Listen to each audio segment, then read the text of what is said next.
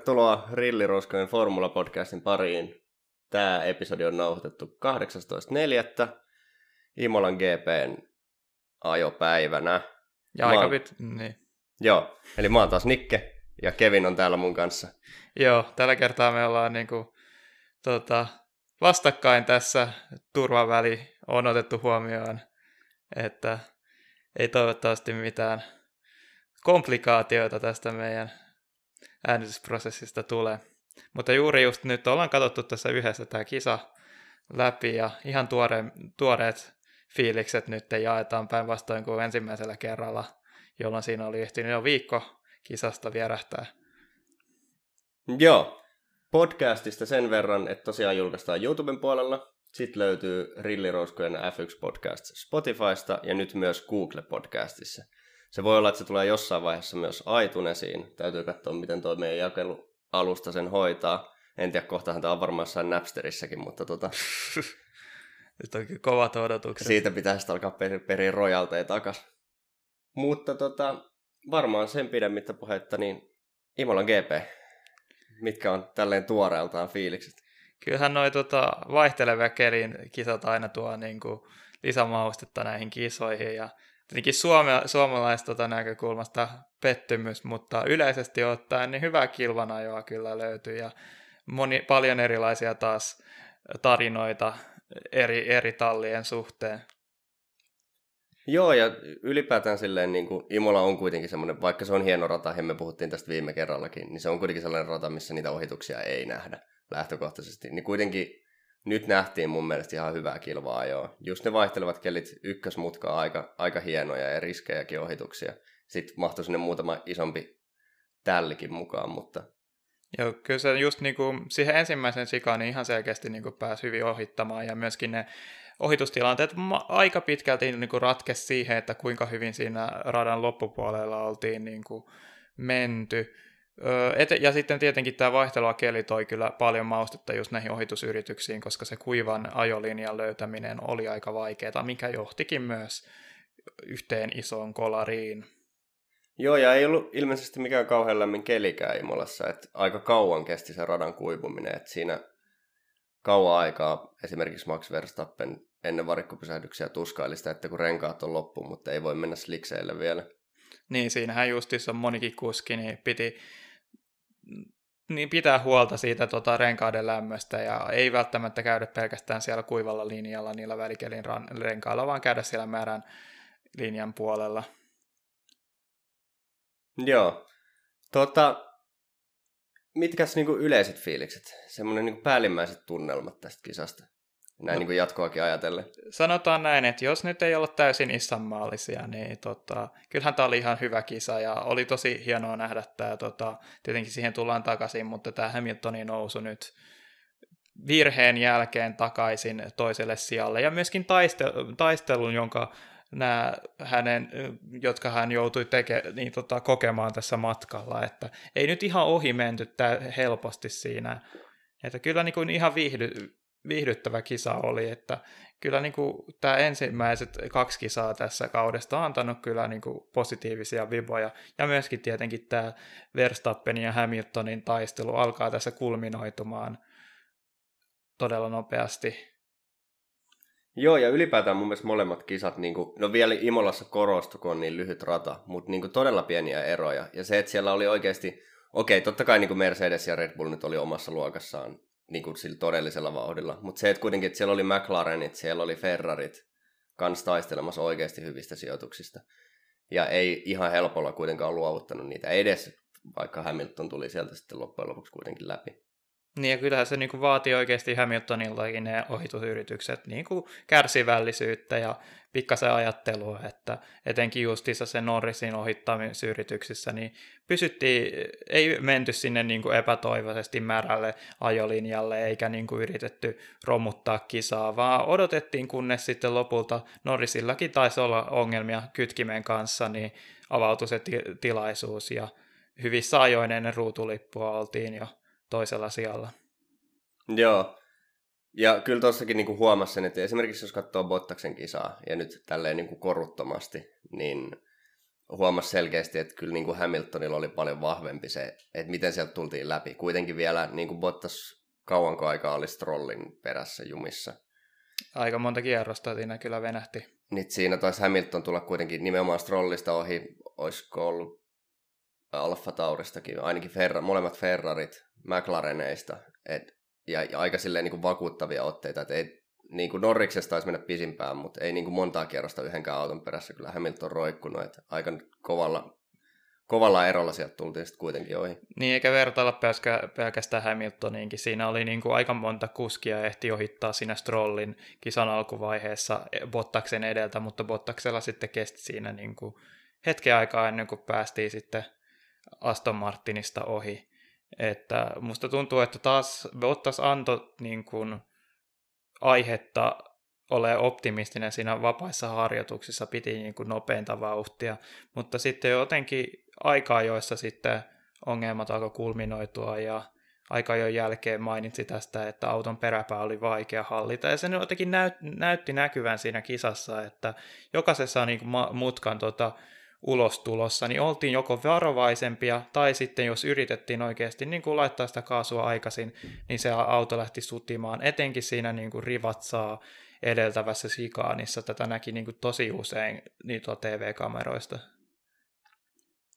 Joo, et, et ehkä semmoinen asia täytyy ottaa huomioon, että Bottaksella nämä tilanteet oli huomattavasti aikaisemmassa vaiheessa kisaa, niin se oli vielä, tota, siellä oli oikeastaan vaan se ajolinja kuiva vielä silloin, ja sitten sit se koko muurata oli niin märkä, että tietenkin tämä Hamiltonin loppukisassa, niin se alkoi kuivumaan jo semmoisia ohituspaikkojakin, missä sitä pystyy yrittämään. Että just, just tämä Hamiltoninkin sitten leveäksi ajaminen siinä tota, yhdessä neulan silmässä, niin kyllä si, si, siinä vaiheessa kisaa vielä, niin se ohittaminen varmaan oli huomattavasti haastavampaa, koska oli kuitenkin selkeästi kuiva ajolinja, mutta ajolinjan vierestä sitten oli ihan märkä, niin se vauhtiero oli niin, ja varsinkin tietenkin kun slikseille mennään, niin Joo, sehän mun ensimmäinen reaktio siihen Hamiltonin virheeseen oli, että mitä ihmettä sä ajattelet, että meet sinne niin kuin ihan selkeästi määrälle niin tota ajolinjalle yrittämään. Ensimmäinen reaktio olikin, että eihän se nyt se varmaan Mercedes ollut, tai tota, että se oli joku Alfa Tauri, joka siellä lähti ohittamaan, mutta ei, nyt oli eri musta auto ja tietenkin TV-kameroista näkee taas, tai anteeksi Hamiltonin ehkä näkökulmasta näkee sen, että kuitenkin Russell ei oikein anna siinä tota, tilaa kuivalla ajolinjalla, mutta on kuitenkin sen verran hidas, että sitä ohitusta voidaan lähteä yrittämään. Sitä lähdettiin, mutta ei näissä keleissä niin siihen kyllä minkäänlaista mahdollisuutta ollut. Ja tämä tosiaan muutti Hamiltonin kisaa tosi merkittävästi, koska oltiin ottamassa sitä Verstappenin todella nopeasti kiinni. Ja tämä sitten niin kuin johti siihen, että piti enemmän tällainen recovery drive englanniksi sanottuna, niin tehdä. Ja kyllä hienosti nousi sitten kakkoseksi ja piti tämän mestaruustaiston niin aloitteen itsellään ja pitää johtopaikkaa. Joo, olihan se niin kuin hyvä pelastus. Ja kyllähän se, niin kuin, se pelastettiin siitä, se kakkossia, mikä oli, ja mikä olisi todennäköisesti ollut muutenkin sen niin kuin kisan lopputulos ehkä. Mutta täytyy sanoa, että ennen sitä virhettä Hamilton kyllä otti tosi paljon Verstappenia kiinni. Ja se alkoi se kisa jo näyttää siltä, että voisiko Hamilton jopa voittaa. Että kyllä se Hamilton niin virhe tavallaan riisti meiltä semmoisen niin voittokamppailun, että kyllähän Verstappen sai ihan rauhassa olla sen jälkeen.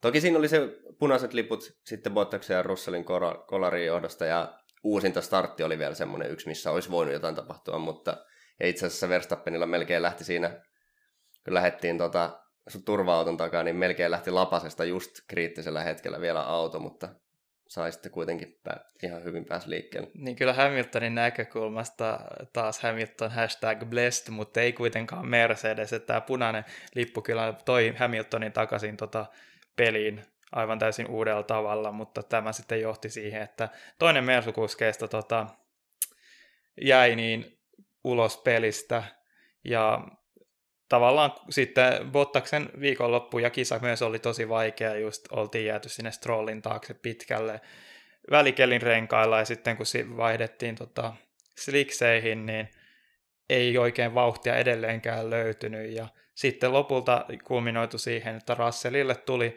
mahdollisuus DRSn kanssa ohitukseen, mutta ehkä pikkasen tota, oli liian yrittelijä siinä, että ei ollut ihan vielä, haki sitä märkää ajolinjaa siinä väkisin ja jo menetti autonsa hallinnan ja ajoi tota, Bottakseen. Mutta tietenkin isoin ehkä niin kuin kontroversi tästä tuli justiinsa oli se Russellin reaktio tuohon tota, kolarin jälkeen, että ensimmäisenä TV-kameroiden perusteella olisi luullut, että Russellhan menee sinne tuota tsekkaamaan, että ison tällin saanut Bottas on kunnossa, mutta sen sijaan mentiin tuota sadattelemaan Bottasta, ja Bottas antoi mun mielestä hyvin ansaitun keskisormen siinä, tota, vaikka vähän halon taakse jäikin TV-kameroilta, niin kyllä se näytti siltä, että se oli se yksi tietty sormin pystyssä siinä Bottaksen toimesta.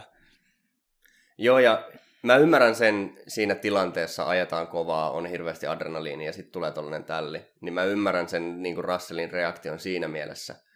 Mutta mikä mua ihmetytti eniten oli kisan jälkeen vielä haastattelussa, niin Russell oli edelleen ihan yhtä kivenkovaa sitä mieltä, että Bottas tuli eteen.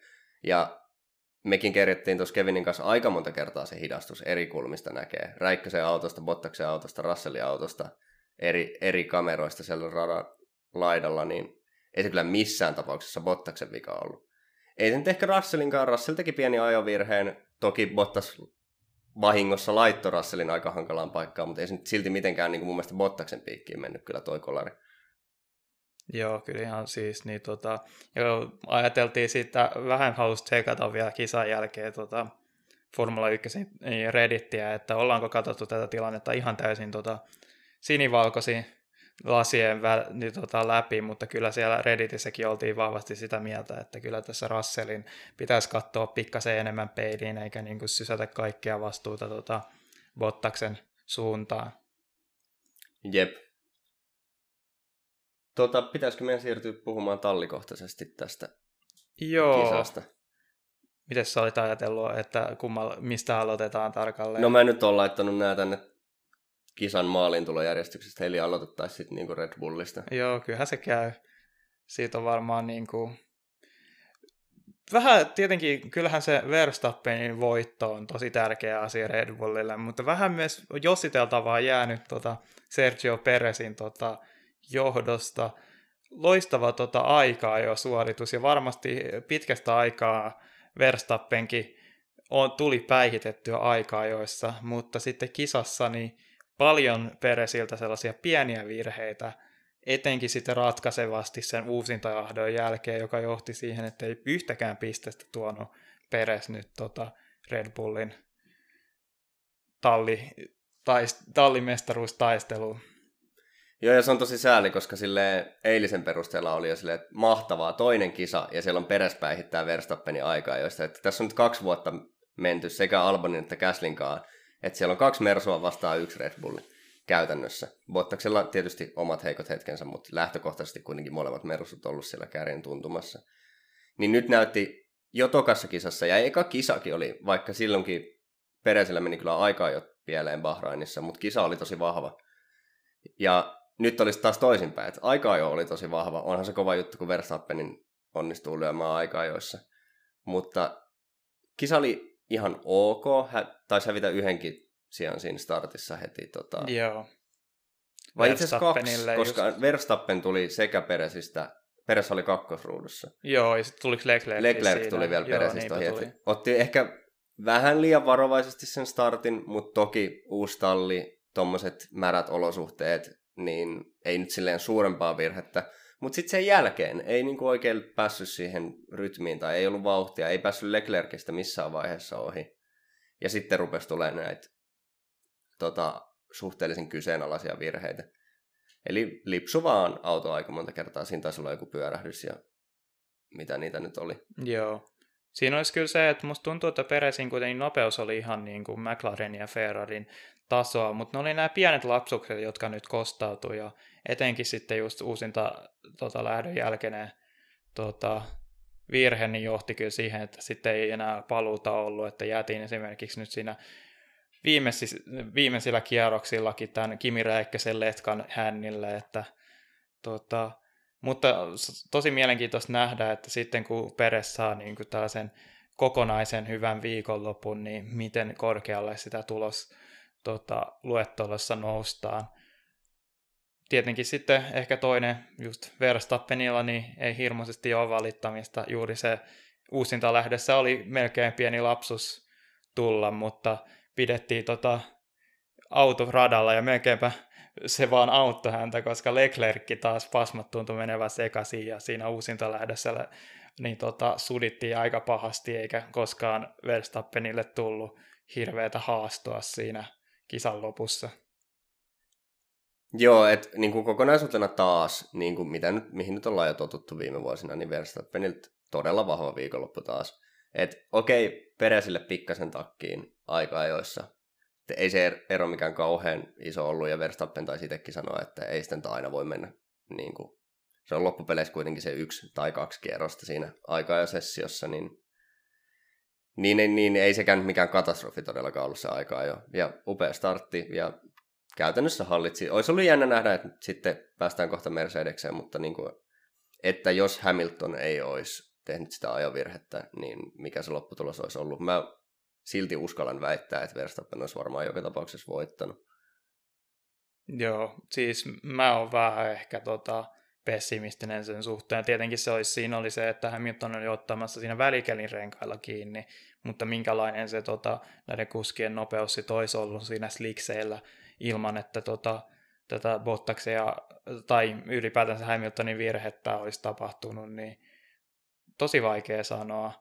Mutta kyllähän tässä nyt alkaa näkymään se, että ei enää Verstappenilta kyllä sellaisia lapsuksia, mitä silloin, etenkin silloin kun Ricciardo oli tallikaverina, niin enää satu, että kyllä ansaitsee nyt lopultakin, kun nyt tuntuu siltä, että Red Bullilla on sellainen kalusto käytössä, että voidaan taistella niin mestaruudesta, niin kyllä ansaitsee olla mukana siinä mestaruustaistelussa sataprosenttisesti.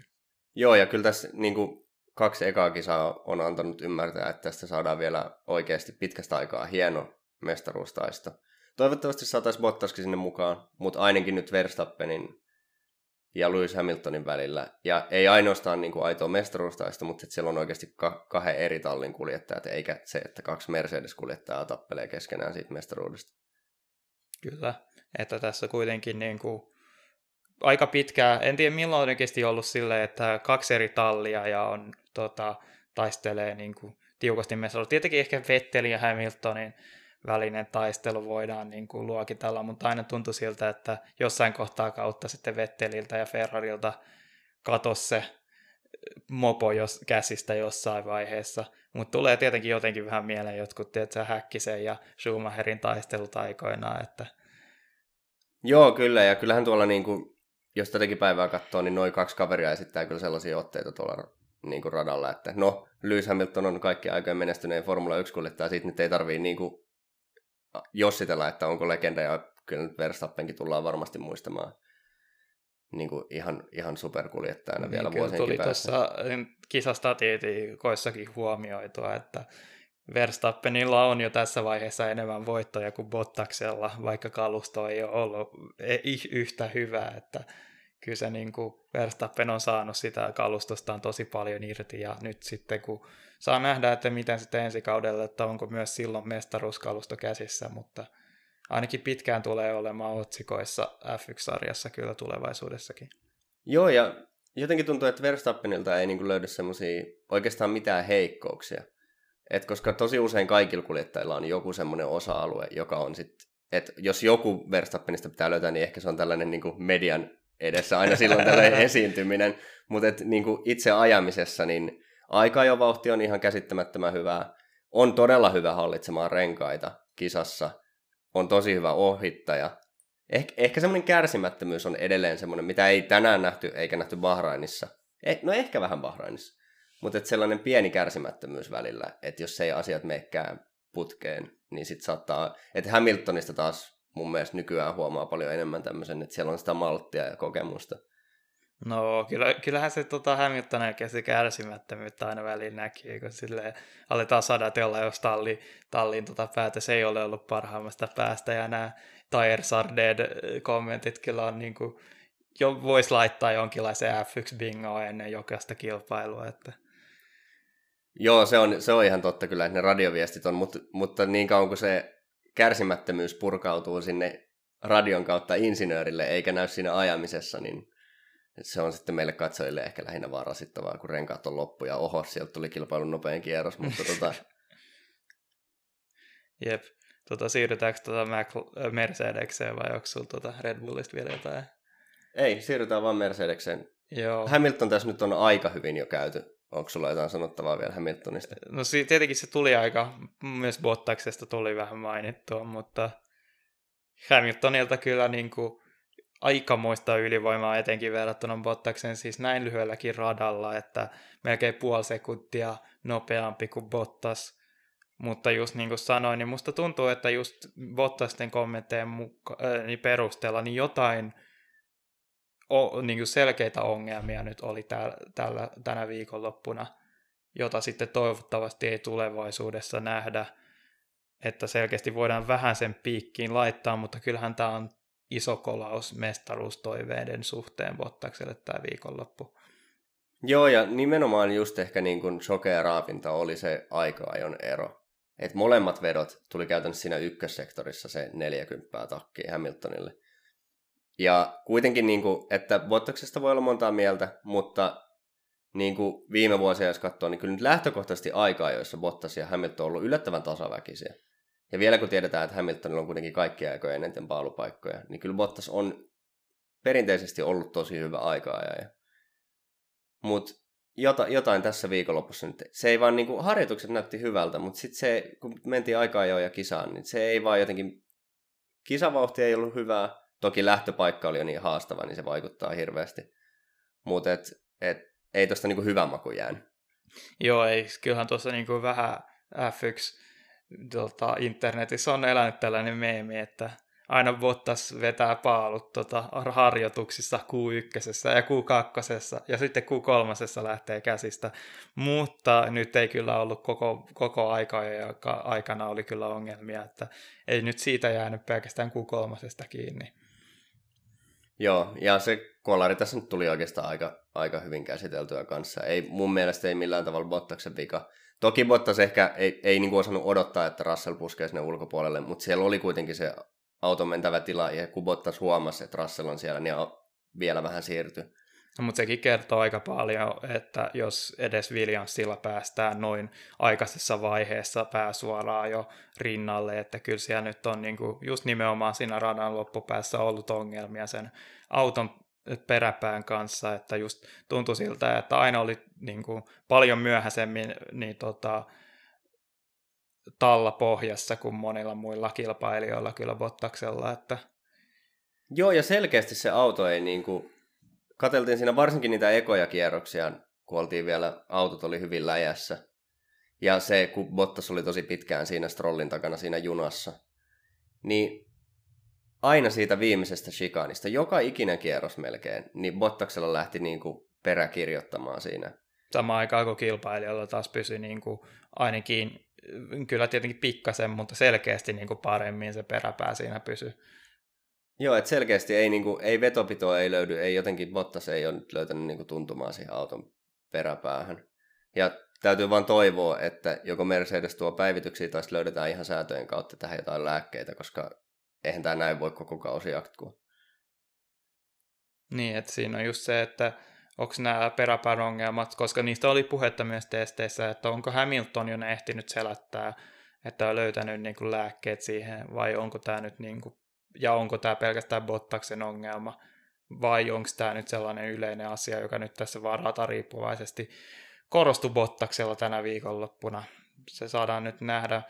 Ensi kisa taitaa olla Portimaussa ja silloin oli kyllä niin kuin pidon kanssa. Siinä taisi enemmän olla kisassa se vaihtelevat oso- olosuhteet, eikö ollut silloin viime kerralla, kun mm, joo, aiheutti, joo.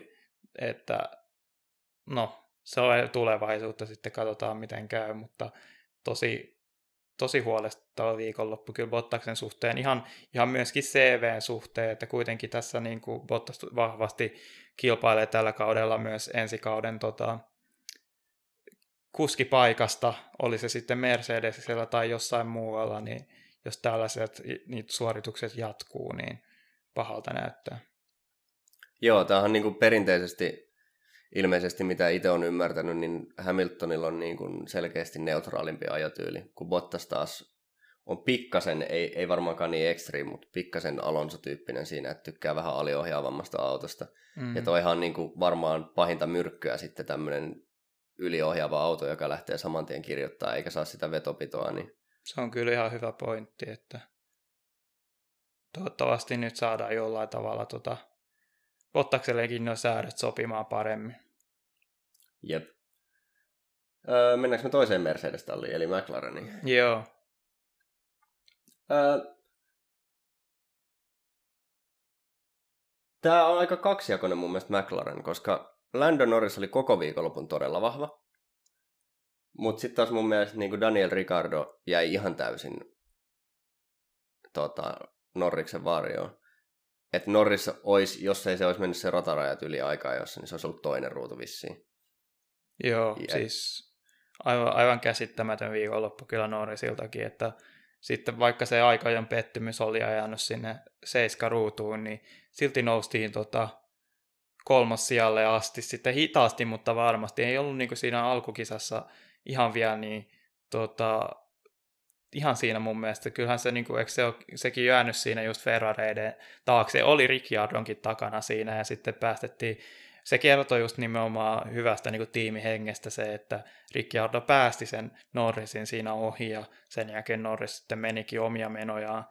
Mutta tota, kyllä taas oli vähän sellainen niin kuin uusi sisääntulo kyllä Norrisilta, että jos se ensimmäinen tota, palkintopallisia silloin tota, Itävallassa ja oli niin kuin jo osoitus siitä, ja kyllä Bahrainin kisakin oli todella vahva, niin nyt oli kyllä, niin kuin rökitettiin tätä Ricciardoa kyllä pässiä narussa, että...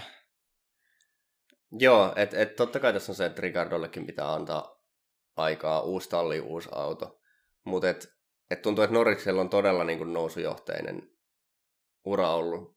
Et ekallakin kaudella oli muistaakseni hyviä suorituksia, mutta se oli aika epätasasta vielä. Ja aika paljon myös epäonnea aina niin. välillä. Mutta nyt tuntuu, että on sekä niinku tasaisuus että sitten ihan semmoinen niinku puhdas vauhti on niinku löytynyt kyllä jostain.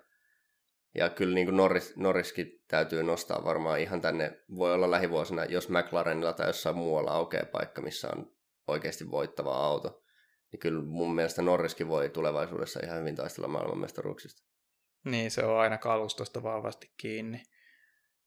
Mutta tota, Ricciardolla kyllä niin kuin, ensimmäinen viikonloppu ei nyt niin kuin ihan näin huonoa tulosta tavallaan pedannut, mutta kyllä niin kuin muistaakseni Ricciardollakin taisi olla jotain, paljon se aika-ajoissa oikein ero oli. Tota, mun mielestä se oli jo lähemmäksi myös sitä samaa luokkaa kuin Bottaksella, että ehkä joku neljä, 40 tyyliin.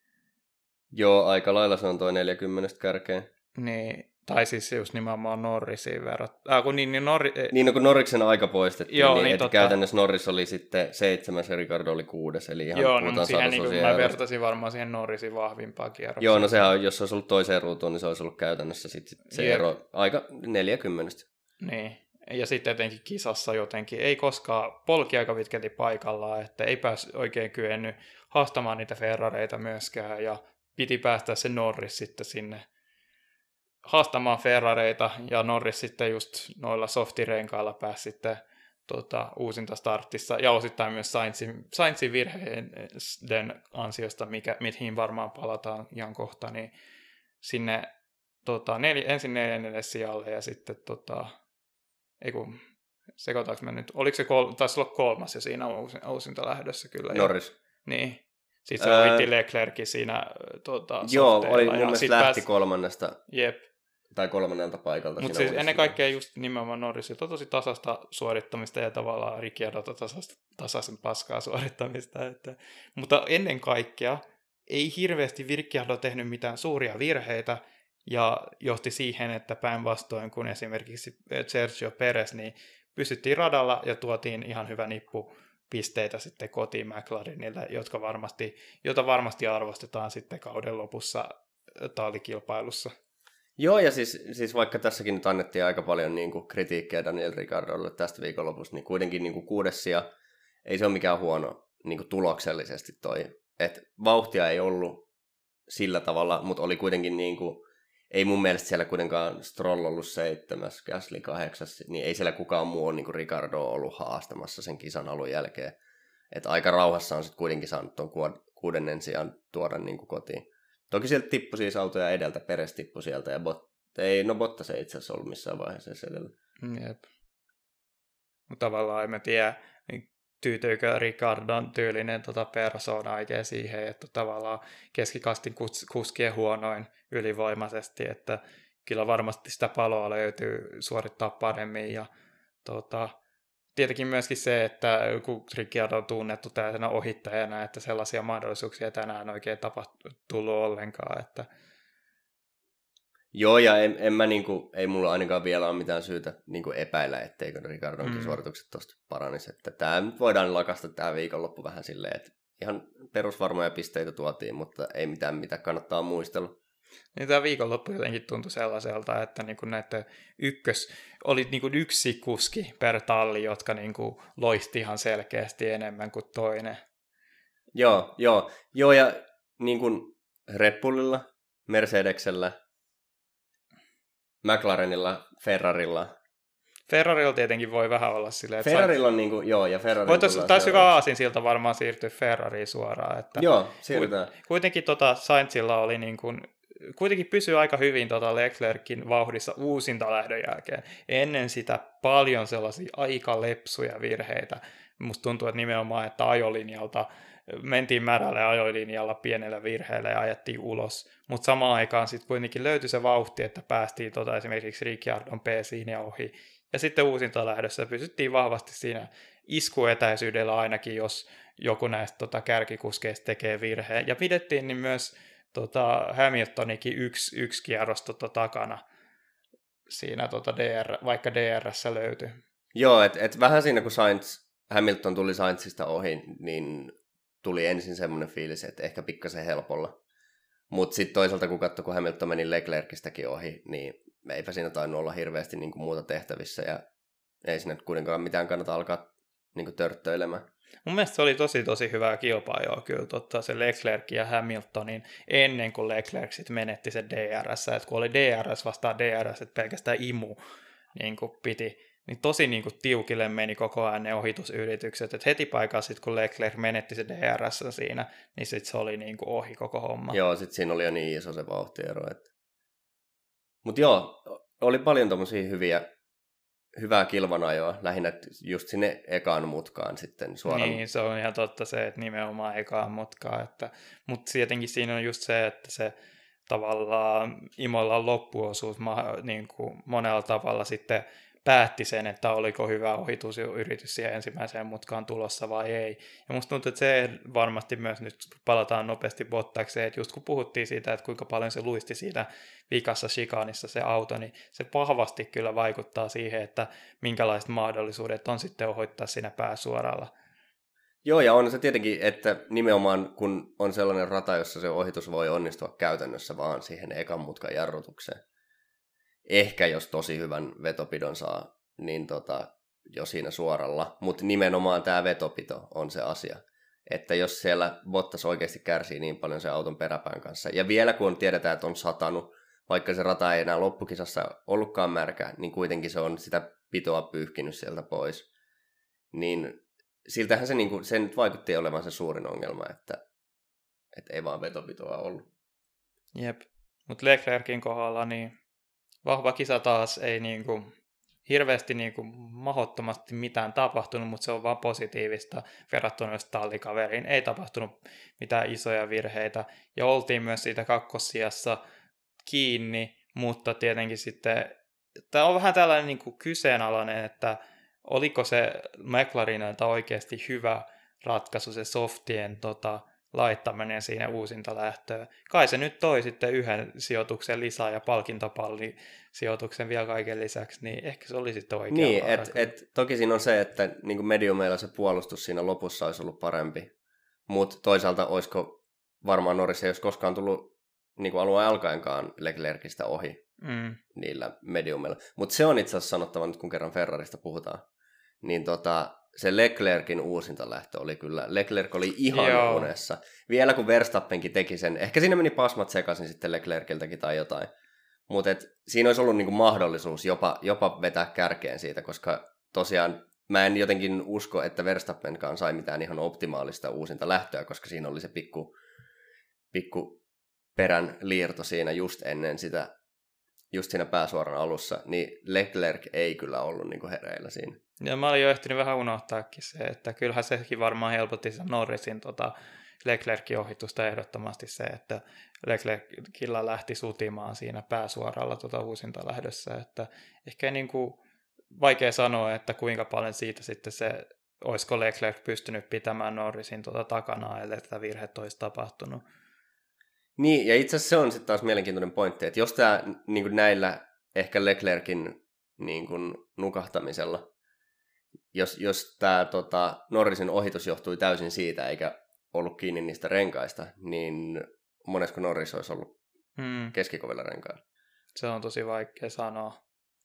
Mutta tota, en tiedä, onko meidän Ferrarista vielä mitään muuta ehkä kuin se, että tosi paljon jotenkin suomalaisessa TV-lähetyksessä korostettiin sitä, että kyllä Ferrarin pitäisi olla niin kuin tyytyväinen tähän tota, tulokseen, että viime kauden jälkeen, mutta pitääkö kuitenkaan olla, puhutaan kuitenkin Ferrarista ja niistä resursseista, mitkä on siinä niin kuin, takana, niin onko tämä nyt sitä niin onko tämä Imolassa koti, niin kuin osittaisessa kotikisassa, että jäädään palkintopallisijojen ulkopuolelle oikeasti juhlan aihe? Niin, että siis totta kai niin kuin pitää, pitää ymmärtää niin kuin konteksti ja se, että millainen esimerkiksi Ferrari viime kausikin oli. Niin onhan toi siihen nähden tosi hyvä tulos. Mutta se, että jos on niin kuin käytännössä sarjan isoin budjetti, ja sieltä tulee näitä, Formula 1-sarjakin maksaa näitä jotain Ferrarille eksklusiivisia mitä perinne, perinnerahaa vai mitä, mitä, ma, mitä mafiamammonaa sieltä nyt tuleekaan, niin ei neljänteen ja viidenteen sijaan voi eikä saa olla tyytyväinen. Kyllä Ferrarin kuuluu tonne Red Bull ja Mercedesen kanssa taistelemaan niistä voitoista. Niin, ja etenkin kun huomioidaan, että kyllähän se palkintopallisia tässä oli niin kuin otettavissa, että kyllä niin tiukasti taistellaan kyllä McLarenin kanssa vauhdin suhteen, ja sitten Norris sen nyt nappasi tänään.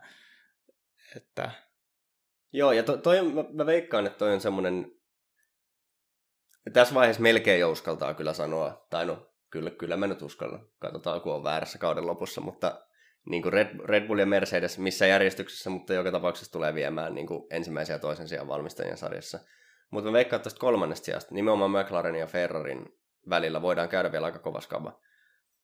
Jep, ja siinä mielenkiintoista nähdä, että kuitenkin tuntuu siltä, että kummallakin on kuitenkin niin kuin ihan kilpailukykyinen kalusto, siis just silleen, että Hamilton nyt ei päässyt niin kuin ihan ohi, että olisiko tässä niin kuin kummallakaan mahis oikeasti voittaa kisoja jossain kohtaa kautta. Tulee vähän mieleen se, kun tuota Mercedes ja Ferrari taisteli aika pitkälti mestaruudesta, mutta Red Bull kuitenkin tuli just tota, aina välillä nappaamaan tota, voittoja. Tietenkin siinä ehkä oli se, että se auto oli tosi niin kuin aerodynaamisesti hyvä, just huono suorilla, niin sitten just Monakon kaltaiset kis- kisat, niin olin sitten tosi kilpailukykyinen, ja sitten muissa radoissa ei niinkään, että ehkä ei sellaista efektiä kuitenkaan kummaltakaan tallilta löydy. Joo, mä oon ehkä vähän sitä mieltä, että jos, jos, jos tämä nyt edelleen pitää paikkansa, mistä puhuttiin silloin viime podcastissa tämä, että Ferrari on siirtänyt jo kaikki resurssinsa ja katseensa ensi kauteen ja näihin isoihin sääntömuutoksiin. Ja Ferrari, niin kuin just puhuttiin tästä, sitä rahaa on. Ja ne palkintorahat nyt kolmas, neljäs ja se ei ole Ferrarille niin kauhean merkityksellistä. McLaren kuitenkin niin kuin rahallisesti, vaikka ei ole silleen pikkutalli, mutta kuitenkin huomattavasti pienempi kuin Ferrari. Ja mä veikkaan, että McLarenilla on aika paljon tavallaan enemmän siinä mielessä kapasiteettia kehittää sitä tämän, tai no ei kapasiteettia, mutta halua kehittää sitä tämän kauden autoa ja saada se kolmassia kuin ehkä Ferrarille. Mm. Ja mä veikkaan, että se voi olla semmoinen asia, joka ratkaisee tämän, tämän asian. Ja mä oon ehkä myös vähän sitä mieltä, että olisiko McLarenilla kuitenkin kovempi kuljettaja kaksikko sitten loppupeleissä. Leclerc on ihan kiistaton lahjakkuus, ja kyllä mä arvostan Saintsiakin paljon, mutta ehkä Norris ja Ricardo, onko sitten kuitenkin tasaisempi parivaljakko? Se on kyllä tosi mielenkiintoinen keskustelu, koska kuitenkin mun mielestä silloin Sainz ja Norris tota, tallikavereina oli aika niin kuin tasaisia kuitenkin. Vähän se ehkä valokeila nousi kuitenkin enemmän Sainziin, mutta ehkä viime kauden etenkin oli jotenkin enemmän Norriskin mukana siinä taistossa pisteessä kuin niin, tota, Norris enemmän kuin Sainz. Että, ja tietenkin vähän ehkä tässä pitää vähän katella, että mikä se Ricciardon oikeasti niin kuin taso on. Että Renault, Renaultlla, niin no okei, Hylkenberg on aika varten otettava tallikaveri, mutta tota, Okon ei kyllä mua koskaan oikein vakuuttanut, että silloinkin kun oli Sergio Perezin tota, tallikaverina, niin kyllä se vaikka aika lähellä oltiin, niin kyllä Sergio Perez aina oli mun mielestä pikkasen vahvempi. Että mutta joo, siitä, siitä voi olla montaa mieltä ainakin, että kummalla on parempi tallikaksikko, ja se on mun mielestä tosi mielenkiintoinen nimenomaan siitä syystä, koska Sainz ja Norris on aikaisemmin ollut tallikavereita, niin se lisää niin keskustelua verta- tai vertailuun niin tosi paljon lisäarvoa.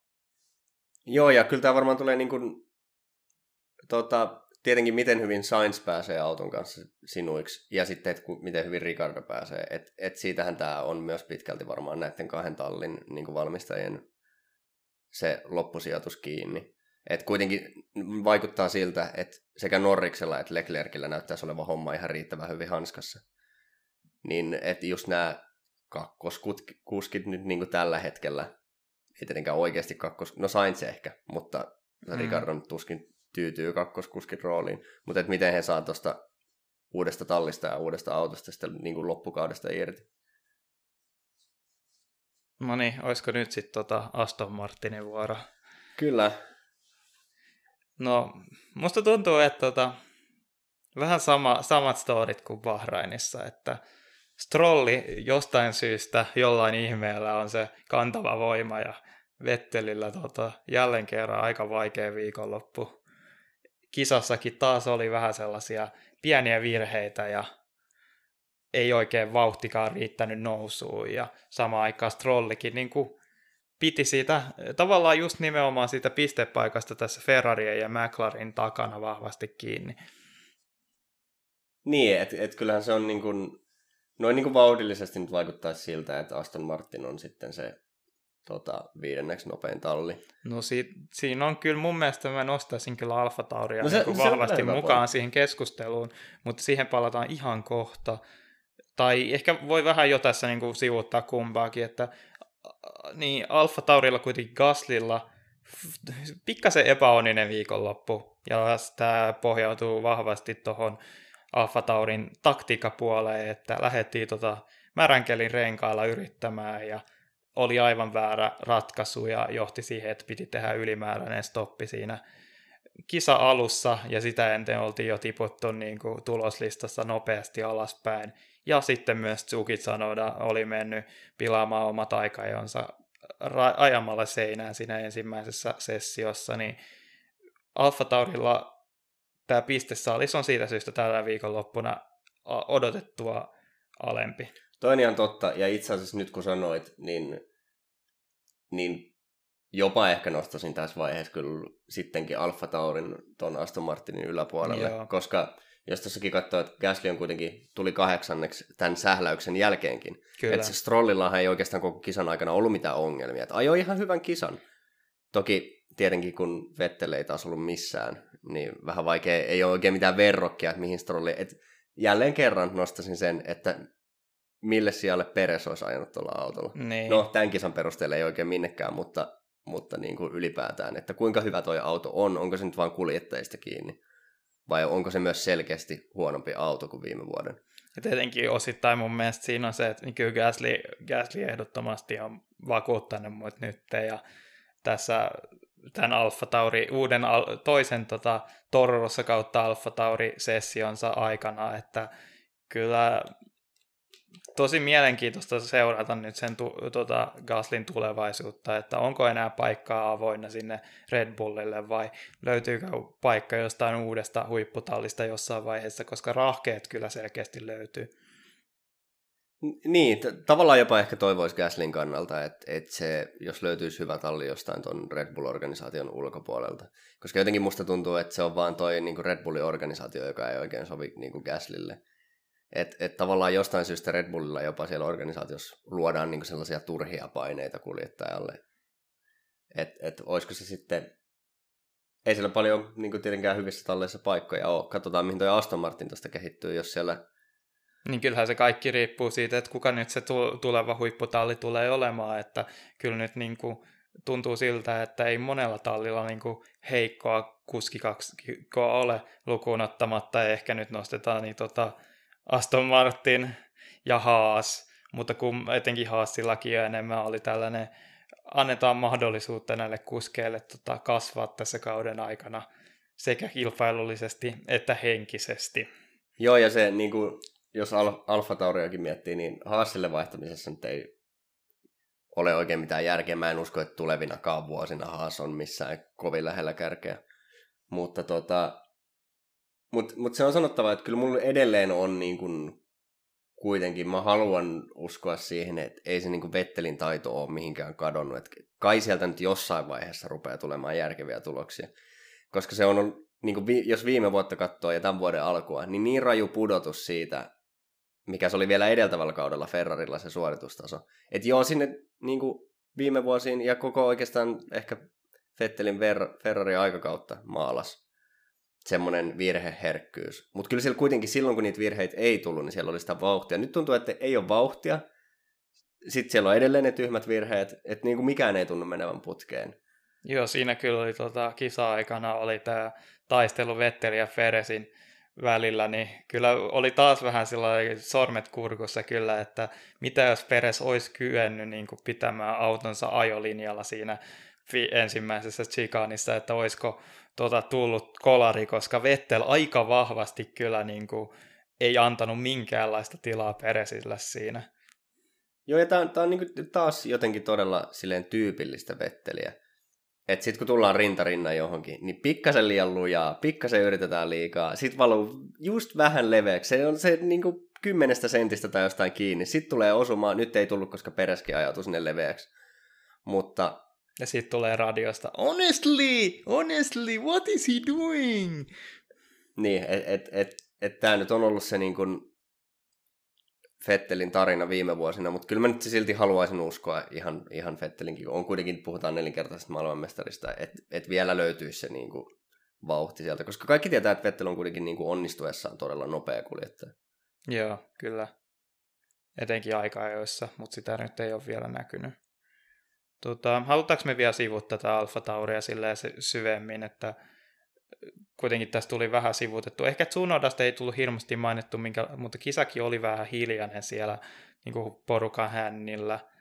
Ja ehkä, ehkä sekin, että Gaslilla oli aika vakuuttavat aikaajot jälleen, että se oli just nimenomaan se taktiikka, joka sitten johti vaikeuksiin. Mä en itse asiassa tiedä, onko Tsunodallakaan tota, alemmista luokista. Mun muistaakseni Formula 2 ei ajettu Imolassa viime vuonna. Se on ihan totta. Et voi olla, että ei ole tuttu rata. Mun mielestä joo, en ainakaan muista, että olta... Ei kun taidettiin kyllä ajaa, pitää vähän katsoa. Musta tuntuu, että saatettiin ajaa. Mulla oli jotenkin sellainen kutina, että miksi Schumacher olisi voittanut Imolan GP viime kaudella. Okei, okay, voi, voi ihan hyvin olla. Mä en tosiaan muista, mutta sitten tämäkään teoria, mutta edelleen niin Tsunodan kohdalla, vaikka se avauskisa oli tosi hyvä, niin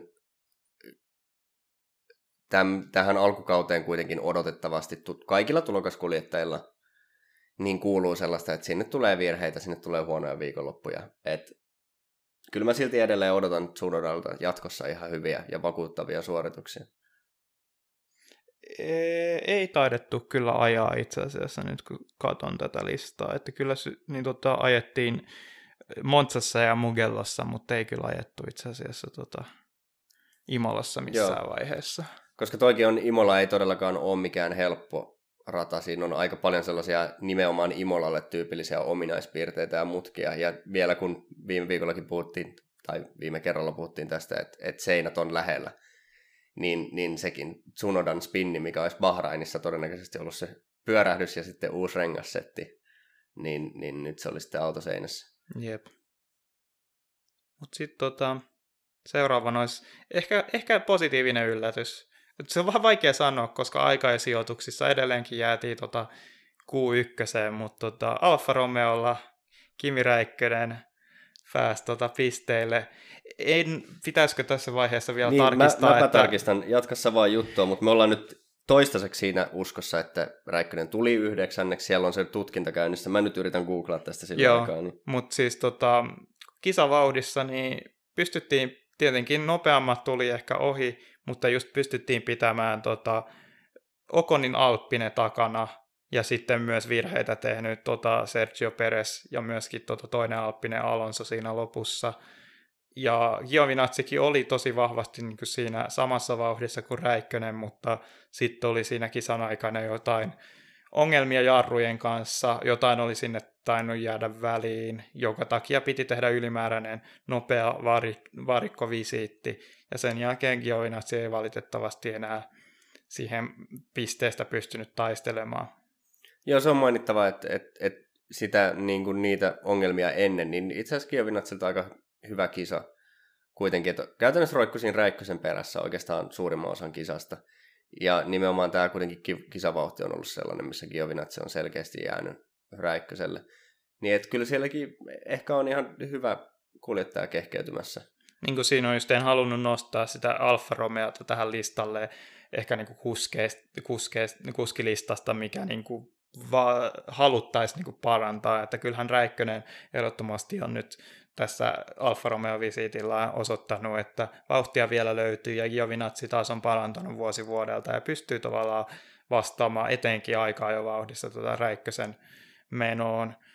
Mutta tota, myöskin aika, aika virheetöntä ajelua, paitsi nyt tässä justiinsa tämä Räikkösen virhe tota, safety carin, tai enemmänkin eikö se ollut uusinta lähdön niin kuin lämmittelykierroksella, kun piti niin kuin saattaa ne autot niin kuin oikeaan järjestykseen, niin eikö se sen aikana tullut tämä virhe tässä?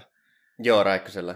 Niin. Joo, Mut eli, jo... eli siinä tuli ihan, ihan vaan niin kuin spinnausta ja ajautui, ajautui leveäksi siinä ja sitten tota...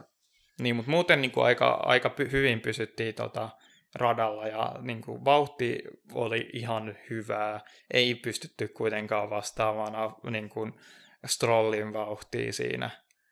Joo. Ja Gaslikin tuli ohi sitten aika nopeasti sen jälkeen, kun ne välikelin renkaat ja sliksit oli saatu alle.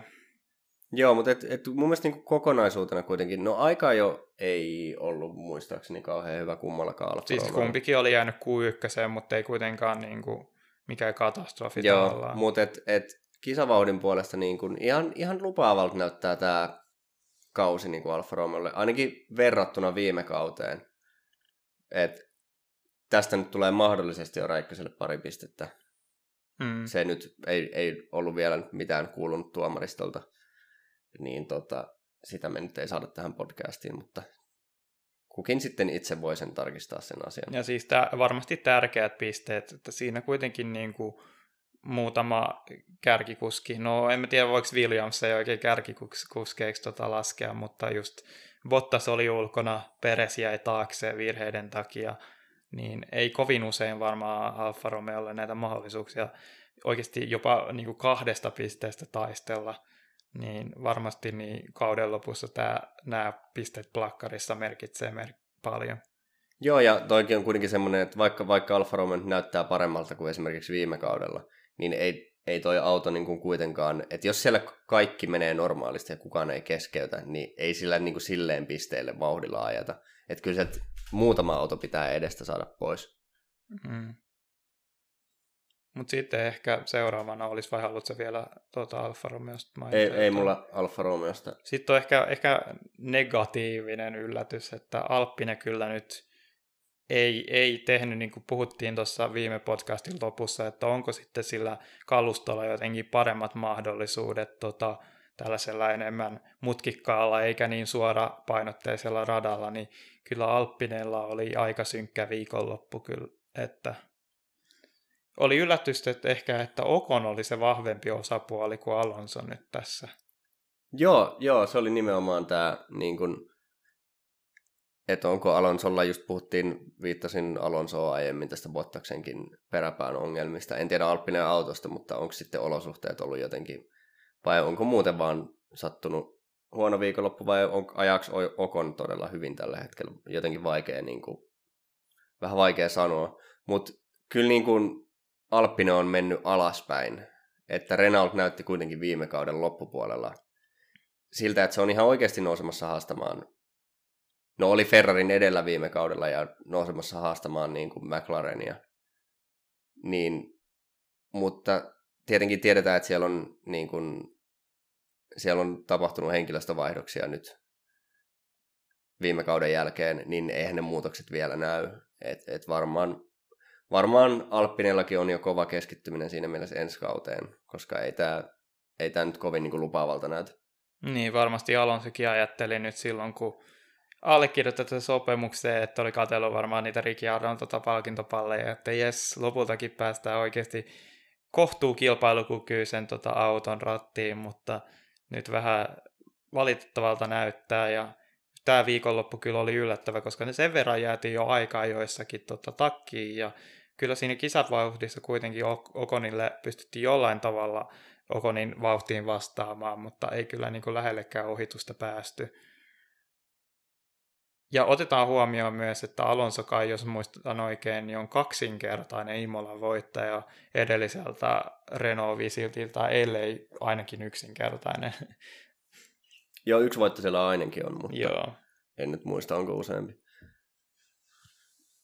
Mutta joo, et ei, ei niinku oikein muuta sille hirveästi sanottavaa Alppinesta. Et ei, ei toi niinku, mä jotenkin veikkaan, että tämä nyt ainakin jää tällaiseksi välikaudeksi. Niin. Et toki, toki sielläkin on paljon resursseja ja voidaan tehdä asioita, mutta jotenkin mä kuvittelisin, että, että tälläkin suoritustasolla, että se on aika vahvasti ensi kaudessa ne katseet. Jep, ja siis tietenkin sen haluan vaan nostaa, että ehdottomasti tämä Alfa, se syy, miksi Alfa Romeo nyt pystyy taistelemaan näistä pisteistä päinvastoin kuin viime kaudella on just nimenomaan se, että Alppinen on tässä tippunut niin kuin keskikaskista Aivan, niin. alaspäin. Se on, se on ihan totta. Sitten. Sitten sit, sit meillä olisi Haas seuraavaksi. Ja... Ai, että me ollaan nostettu Haas tota Williamsin yläpuolelle. Aika karua tekstiä. No, molemmat Williamsit keskeytti. Että... Niin, se on kyllä. Näin se nyt sitten kävi. Jopa Masespin, Masespin pääsi niin kuin maaliin asti. Niin, mutta, mutta ei tota... päässyt maaliin asti ilman sitä tunnusomasta pyörähdystä. Siinä ei onnistettu, ja taitettiin siinä muutenkin olla jo ennen sitä pyörähdystäkin, oltiinko siinä jo yli puoli minuuttia Mick Schumacherin perässä vai mitä, jotain tällaista. Joo, ja se kertoo aika paljon, koska Schumacherillakin oli siinä kisan alkupuolella, tota, jäi Farukan hännille sen jälkeen, kun pyörähti siinä tota, varikko pilttuu edessä ja joutui menemään. Ensin, ensinnäkin tota, joutui niin kuin ajamaan ilman etusiipeä tota, yhden kierroksen ja sitten vielä sen jälkeen käydä siellä varikolla vaihtettamassa sen ja niin kuin, onhan se ihan käsittämätöntä, miten Schumacher sitten loppupeleissä, tietenkään TV-kamerat ei sitä ole näyttänyt sitä Haasin kilpailua erityisemmin, mutta miten on mahdollista, että Schumacher niin kuin, on ohittanut Massepinin ja ollut monta, olisiko se niin kuin, oikeasti yli minuutin ollut edellä siinä, jos muistan oikein siitä TV-grafiikasta. Et, Joo, koska sekin on niin kuin, että kun ei, ei Schumacherinkään kisa ollut missään mielessä hyvä, mutta... Et tietenkin tämä Masepini kiinnittyy tämä huomioon, mutta kyllähän Schumacherillakin tässä vaiheessa on se surullinen tuota, tilasto, että jokaisessa kisassa ollaan pyörähdetty. Joo, kyllä mä niin oikeasti pelottaa, että sitten kun mennään Monakoon, Singaporeen, niin et, saako, saako Haas siellä niin kuin yhtäkään sessiota ilman, että toinen auto jouduttaisiin tekemään joku täysremontti. Koska tuolla on nyt niin kuin kaksi, kaksi niin... Toki se auto on varmasti selkeästi sarjan huonoin ja varmaan vaikea ajettava, mutta ei, ei niin kuin kumpikaan kuski kyllä toistaiseksi ole vakuuttanut. Miksi Schumacher on ollut huomattavasti vähemmän huono, mutta se ei ole niin kuin vielä, että jos ajetaan Formula 1 ja se, että on vähemmän huono kuin joku muu, niin sen ei pitäisi olla mikään juhlimisen aihe. Ja tästä tulee aika pelottava kausi, koska jos on ymmärtänyt oikein, niin tänne viikonlopulle oltiin tuotu Hassin autoon viimeisetkin upgradeit ja vauhti nyt oli aika ala-arvosta, aivan selkeästi huonointa koko porukasta, että vaikka Williams tässä on jätetty alemaiseksi, niin kuitenkin siellä oltiin niin kuin taistelemassa nimenomaan osittain myös Mercedesin kanssa sijoituksista. Joo, ja että niin kuin, jos tämä oli tässä tältä kaudelta, niin lähtökohtaisesti mä väitän, että jokainen toinen talli nyt tuo ainakin jotain upgradeja vielä. Niin, Et, mul... ei toi niin kuin, montako sekuntia sitä ollaan loppukaudessa niin kuin, kärkeä jäljessä. Mulla tulee jotenkin mieleen tästä Haasista sellainen amerikkalaiseen tota, urheiluun liittyvä, että tämä on niinku tämä rebuild season, että heitetään mahdollisimman paskaksi kaikki ja sitten tota, ensi kaudella, kun on niinku kaikki tavallaan sen sijaan, että saadaan korkea tota, draftipikki, niin saadaan sitten se, että on laitettu kaikki resurssit siihen seuraavan kauden autoon. Joo, siis, siis kyllähän tämä siltä vaikuttaa, että kyllähän se oli tavallaan tiedossa jo etukäteen, että, että kuinka vaikeaa niin kuin Hassilla on ollut taloudellisesti, niin nyt saatiin sitten isot sponsorirahat ja aletaan miettiä sitä ensi kautta. Ja toivottavasti siihen mennessä nämä meidän kaksi sankaria olisi pikkasen oppinut ajamaankin tota autoa. Et okei, ei nyt vielä tuomita, ja, mutta ei, ei niin kuin myöskään Sanotaan, että olen nähnyt vakuuttavampiakin tulokassuorituksia niin kuin ensimmäisissä kisoissa. Kyllä. Esimerkiksi Juki Tsunoda. Vaikka tämä viikonloppu olikin huono, niin viime viikonlopusta jo pisteitä. Joo, ihan samaa mieltä. Tota... No, sitten meille jäisi Williams. Joo, Williamsi tota, kummatkin keskeytti. Mä itse asiassa valitettavasti nähnyt sitä starttiin, niin mitäs Latifille siinä kävi. Tota, Oliko ihan ajovirheestä sitten? Se oli, se oli joo. Mä en nyt, nyt kanssa enää muista, mutta oli, oliko peräti turva-auton takana seinään? Se oli, koska mä muistan, että miksi Schumacher ainakin ajoi turva-auton takana seinään. Et, tota, Joo, se... ehkä se oli, mut, mutta jo, joka tapauksessa siis e- ekoilla kierroksilla. Ei kun ei, nythän mä muistankin. Se oli siis, siitä se turva-auto-episodi niin, taisi alkaa, koska se öö, Latifi oli pyörähtänyt ja sitten tuli takas radalle.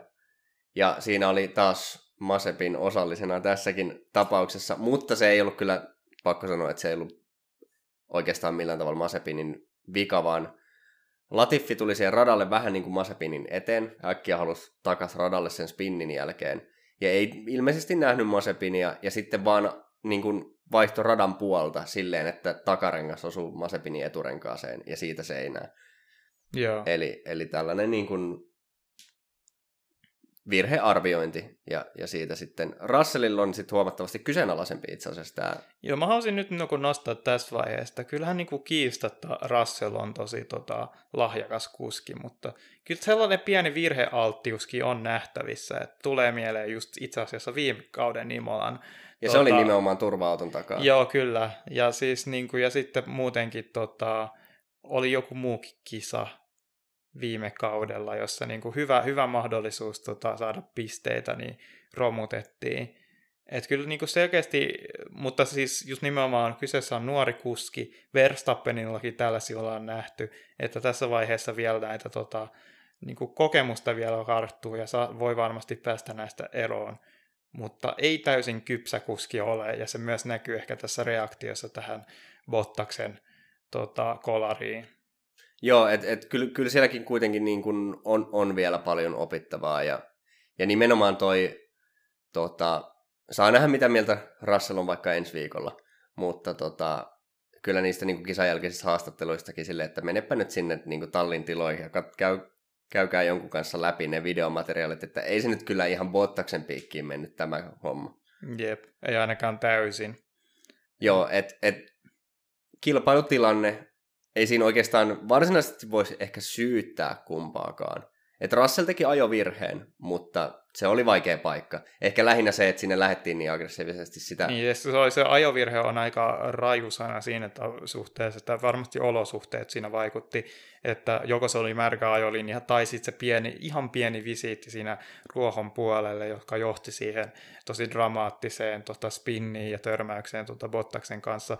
Mutta enemmän se oli ehkä se niin kuin, päätös lähteä sitä ohitusta tekemään siinä kohtaa, että kuitenkin niin kuin tosi kapeassa kohtaa rataa jo lähetään siinä niin kuin, tota, rinnalle ja yrittämään sitä ohitusta, kun sitten, ja myöskin just niin kuin enemmän sinne märälle ajolinjalle sen sijaan, että tota, oltaisiin odotettu pikkasen enemmän. Mun mielestä hy- tosi hyvä esimerkki tuli siinä tota, Hamiltonin ohituksessa Strollista, että sen sijaan, että lähettiin sitä ulkokautta märältä ajolinjalta ohittamaan, niin maksimoitiin sitä sisäkautta sitä kuivaa ajolinjaa ja mentiin ohi. Niin kuin missään vaiheessa ei käyty siinä kohtaa niin kuin märässä ajolinjassa. Mun mielestä just tosi, osoitti just nimenomaan sitä, mitä Russellilta puuttuu Hamilton, että niin kuin ajattelee sen kisan aikana paremmin näitä asioita, niin parempi tulee.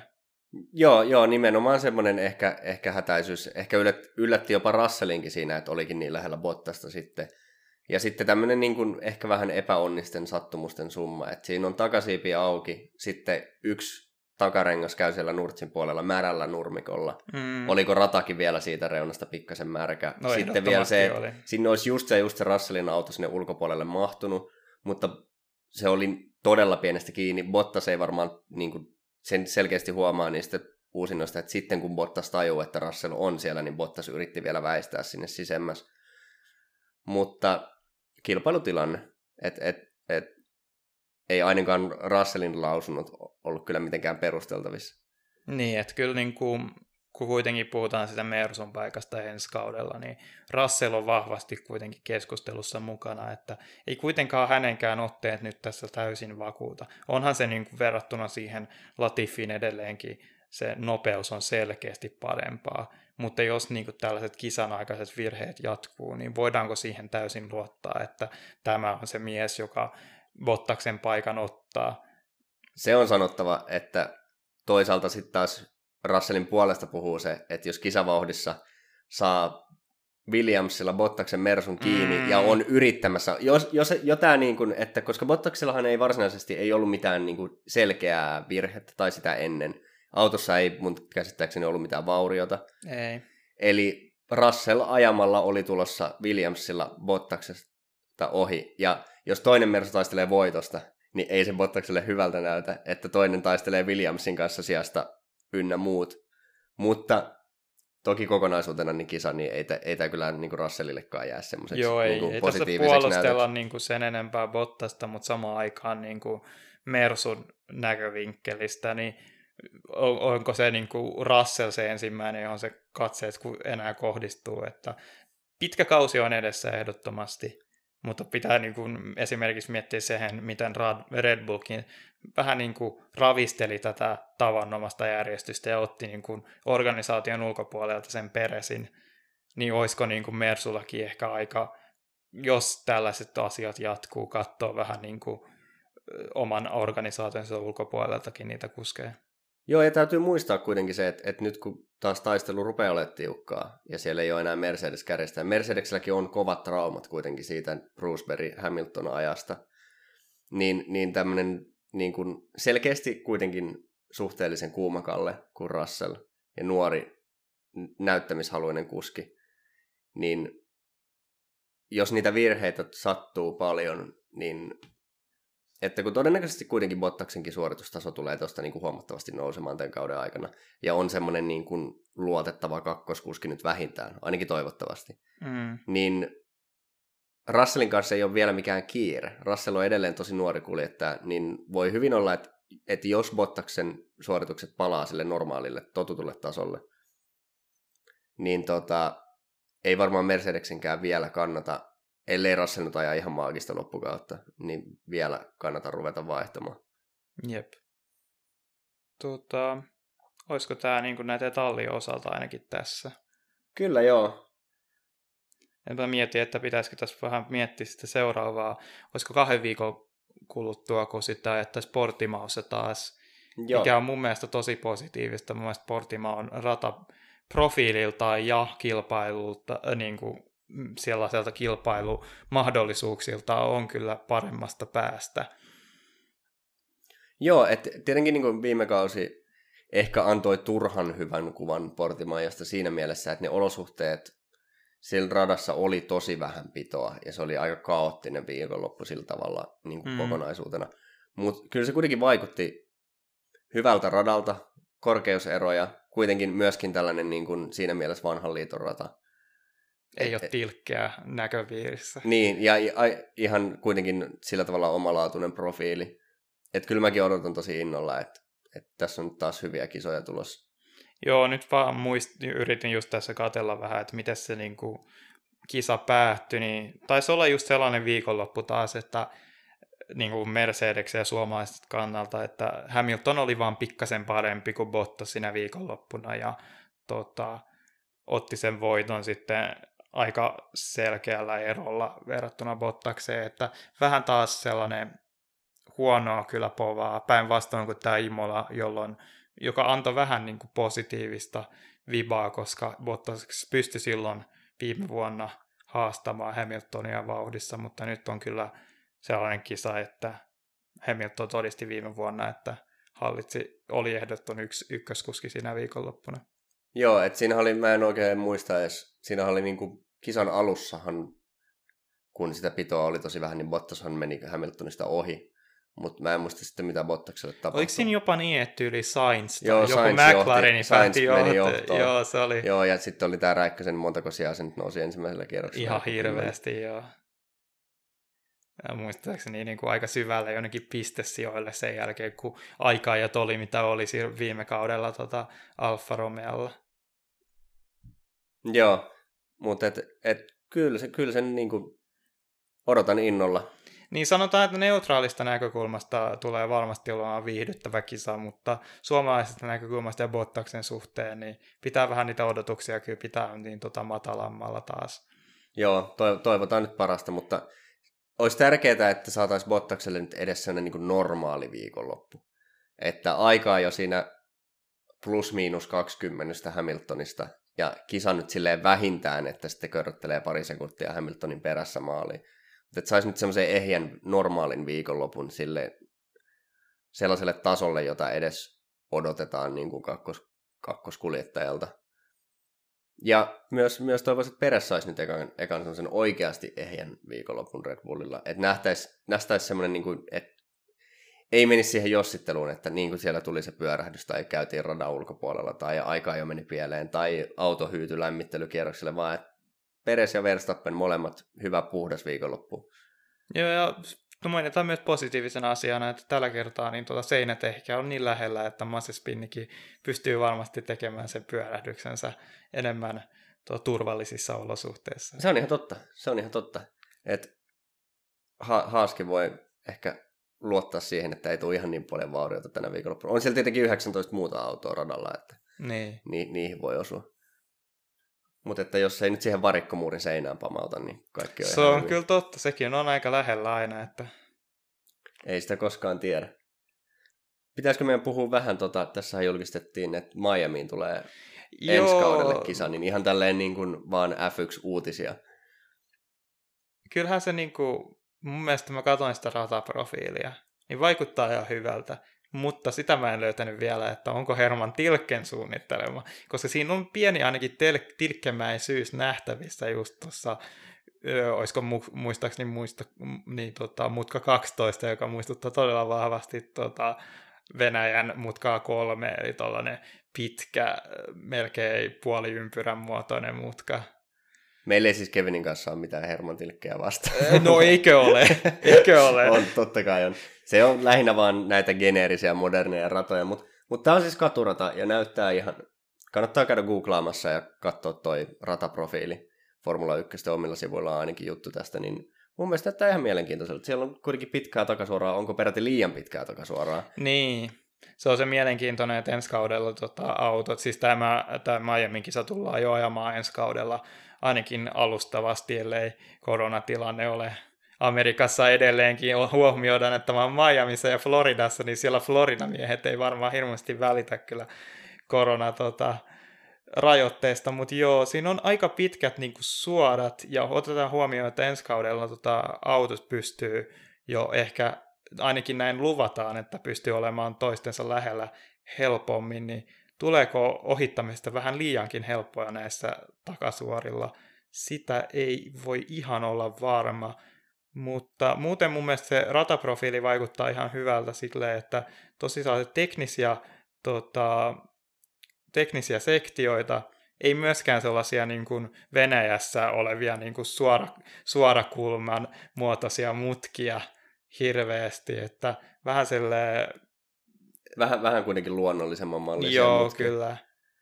Et, tota, toivottavasti on hyvä lisäys. Mun mielestä ehkä niin kuin Tilken radoista tulee mieleen just nimenomaan tämä Circuit of the Americas, jossa jo tällä hetkellä ajetaan Yhdysvalloissa, niin on yksi parhaimpia, että ehkä tämä ehkä tilkellä on jotenkin niin tota, pilke silmäkulmassa, kun ollaan Amerikan maalla sitten.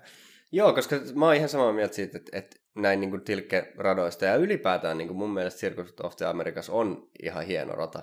Hmm. Se on ihan hyvä kilparata, se on mielenkiintoinen rata. Muistuttaa ehkä vähän jopa, siellä on otettu paljon vaikutteita esimerkiksi Susukasta ja niin, siellä on kyllä vähän, vähän ehkä niin kuin siellä tuota kotassa, niin, niin kuin lyhyesti sanottuna sitä kutsutaan, niin onhan siellä just Silverstoneista tai Susukasta otettu se S, S-ryhmä, tai S-ryhmä, S-mutkat.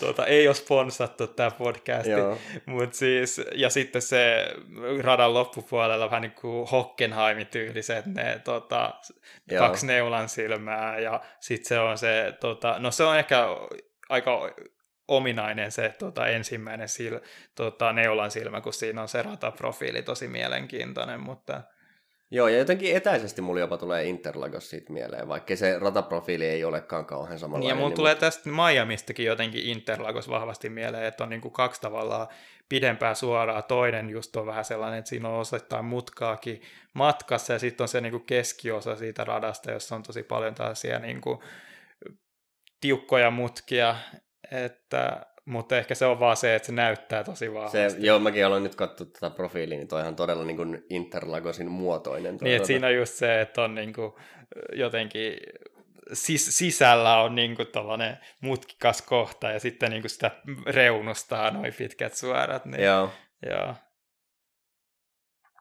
Mutta ainakin jos toi, oliko se nyt mutka 12, kun puhuit tuosta näyttää ihan Venäjän, niin se nyt lupaisi ainakin hyvää Bottakselle, kun Venäjällä on aina kulkenut, niin ja onhan se hyvä mutka mun mielestä, mutta Tilkellä on, se on hyvä mutka. ollut tapana tavallaan ottaa sellaisia, tai että joko on niin kuin, kopioida itseltään tai sitten kopioida muista radoista, ettei sellaisia niin kuin, tai parhaimpia ehkä just esimerkkejä, milloin itse on niin kuin, tehnyt jotain hyvää, oli se Tuurikin kasimutka, joka oli sellainen pitkä, tota, kovassa vauhdissa tehtävä, monta erilaista tota, Apexia siinä, mutta sitten sitä vähän niin kuin kopioitiin sitten just nimenomaan Venäjällä siinä kolmosmutkassa. Tota... Niin, niin onko Istanbul Park tilken käsillä? Joo, se on mun mielestä ensin, about yksi niitä en, ensimmäisiä Joo, koska se on, sehän on hieno rata. Joo, ja mun mielestä muistaakseni, ellei ensimmäinen, niin Malesiahan on mun mielestä tilkkeen myös, ja Malesi- se on mun Malesia mielestä yksi parhaimpia. Myös, se, on, se on sääli, että se jäi pois kalenterista. Sitten myös, tota, eikö, eikö Kiina ole Shanghai ole kanssa? Joo, Shanghai myös. Se, et, on, et se on myös sellainen rata, mistä itse tykkää. Ja siinäkin on just nimenomaan tällainen, mun mielestä mist, mutkia, mistä mä tykkään, just tällaiset, niin kuin, jotka tiukkenee tavallaan, pitkät mutkat, jotka tiukkenee niin tota, loppua kohden. Ja tuossakin radassa on nähtävissä sellainen muuten niin. mutka, ö, olisiko mikä se on, 8 tai 9 Joo, jotain, jotain sellaista. Joo, et ehkä, et, ehkä siellä on taas löydetty. Mutta toisaalta kyllähän pakko ratasuunnittelussa ideat loppua jossain kohtaa kesken. Ei sitä niin kuin, pysty ihan tuulesta templaamaankaan. Joo, ei, eikä niitä mutkatyyppejä niin kuin, ole loputtomasti. Ja se on niin kuin, et, et, et kun puhutaan paljon just vaikka, että miksi Spa on hyvä rata, ja niin kun, ne on sitten tällaisia, kun ne on niin kun luonnollisia ratoja, että on paljon korkeuseroja, ja tavallaan osa niistä radan pätkistä on alun perin ollut jotain Niin mun mielestä just niin kuin ratojen tota, parhaat radat just nimenomaan tuo lisähaasteen sen korkeuserojen perusteella, ja sitten siis nimenomaan Portimaokin on vahvasti noussut niin kuin, omiin lemppareihin. Ja just nimenomaan siinä Circus of the Amerikassakin on se, just se neulan silmä. Ja joka itse asiassa tuo... nimenomaan näistä Tilken radoista, niin puhuttiin Malesiasta, Kiinasta, yeah. Istanbulista, Circuit of the Americas, nämä on kaikki sellaisia tilkeratoja, missä niitä korkeuseroja on aika paljon. Siis tavallaan Shanghaishan nyt ei mahottomasti, mutta siinä on se mielenkiintoinen just se tota, sanoin, mikä se on banked niin kuin suomeksi, just se, niin viime, viime niin kuin siihen ison takasuoraan, kun on se pitkä mutka. Joo, niin sehän on, asiassa, että se loivenee se. Joo, se niin kuin ka, vähän kaartunut se rata siinä, Joo. niin se, se tuo ehdottomasti mielenkiin, niin kuin mielenkiintoa siihen, mikä on se hyvä ajolinja ennen sitä suoraa siinä. Et Joo, että on, on niitä hyviäkin tilkkeratoja. Mutta jos tiedetään, että tämä tulee olemaan katurata, niin se tietenkin vähän tota, ei ehkä varmaan niitä tuota, korkeuseroja erityisesti tuu Miamiissa sitten näkymään. Niin, On, Onko Baku Tilken käsialaa kanssa? No, luulisin, että kaikki Niin, uudet radat niin. nykyään on Tilken käsialaa, että siinä mua ei Baku niin paljon haitannut, mutta siellä just nimenomaan näkyy niitä ehkä niitä suorakulmaisia käännöksiä ja ei vähän sellaisia liiankin lyhyitä tota, suoria niiden mutkien välillä, että niitä ohituspaikkoja Joo. on vähän heikosti. Joo, ja ylipäätään Baku, että se loppurata on tosi sellaista niin syheröä aika Jep. pitkälti, ja joka sitten kompensoidaan sillä, että se pääsuora ja sitä suoraa edeltävät mutkat, niin on ihan naurettavan pitkä. Niin ja Eli sitten tavallaan keinotakkoisesti otetaan aina sen kierroksen lopussa se pakka kasaan. Niin ja siinä on just se jotenkin, että se Bakussa, että siinä on se ainoastaan oikeastaan se viimeinen mutka, joka sitten ratkaisee sen, miten hyvä ohitusyritys siinä tulee. Päinvastoin kuin esimerkiksi Imolassa just se viimeinen tota, chicani plus se rivatsa-kombo siinä, että niin kuin monta mutkaa pitää mennä oikein, mutta sitten taas Bakussa tuntuu siltä, että on se tota, siinä on sitä edeltää sitä ka- kahta ekaa mutkaa tosi pitkä suora jo valmiiksi. Ja... Joo, mutta tietysti kun puhutaan katuradoista, niin on, on niin kuin, aina on rajoituksia siihen, että millaisen rahan voi, ra, radan voi tehdä, että ei sieltä ruveta varmaan asuintaloja purkamaan silleen, että kun Tilkki olisikin halunnut tämmöisen shikaanin tähän. Että... Joo. Mutta olisiko tämä nyt tässä, että mä en tiedä miten pitkälle tällä kertaa mentiin. Onko toi puolitoista Tällä hetkellä on tunti 21 minuuttia, siellä No on varmaan ehkä ei- tyhjää pari minuuttia alussa, että Oh, Okei, okay, no ei, ei sentään jouduttu tuota teitä kiduttamaan tota kahden ja puolen tunnin ajan, mutta et nyt pysyttiin ehkä niinku vähän inhimillisessä tota, pituudessa tässä. Joo, tosiaan just se, että, että kun se preseason podcast jäi tekemättä, niin viime kerralla oli paljon, paljon asiaa. Ja... Mutta nyt on vähän tämmöinen kompaktimpi paketti. Jep, ja oli kuitenkin tosi tu- tapahtumarikas tota, kisa, että oli paljon puhuttavaa ja tota, myöskin tavallaan oli vähän nähtävissä jo, vaikka kyllä, kyllä niin kuin voimasuhteet pysy aika pitkälti samoina, mutta kuitenkin vähän ehkä saatiin vastauksia, mutta erityisesti just tuon Alppinen suhteen, että kyllä se nyt vähän näyttää huonolta tämä kausi, että ei pysytä enää yhtä, ei onnistuta ehkä yhtä hienoisiin tekoihin kuin viime kaudella. Joo. Mutta pistetäänkö me pidemmittä puheitta pillit pussiin? Pillit pussiin, joo. Kiitos taas, niin jos jaksoitte tänne asti tota kuunnella. Ja tavoitteena taas on ensi kerralla, että heti, heti tota kisan jälkeen niin tehdään tämä tota yhdessä niiden kanssa. Joo. Jos, jos ei kisan jälkeen, niin viimeistään nyt seuraavalla viikolla, mutta Niin, ennen, ennen ainakin niin kuin seuraavaa kisaviikonloppua, ettei puhuta ihan niin kuin vanhoista uutisista. Joo. Mutta kiitos kun kuuntelitte. Ai, Ja mä, mä odotin, että mitä, mitä mun pitäisi lisätä? en, en mä tiedä, en mä tiedä. No, tää oli nyt tämmönen todella ammattimainen lopetus. Jep. Eli moi moi. Moi moi.